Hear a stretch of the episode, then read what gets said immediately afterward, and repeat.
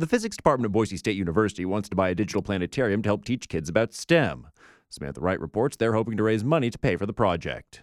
Digital planetariums are state of the art when it comes to astronomy outreach. Brian Jackson is a physics professor at Boise State.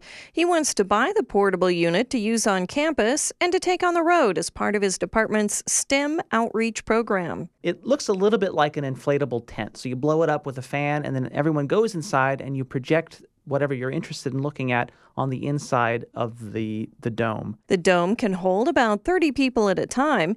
Jackson says standard planetariums are stuck in one spot, but this one will travel the state to bring the technology to communities that don't have it. He wants to bring it to schools, libraries, and community centers around Idaho.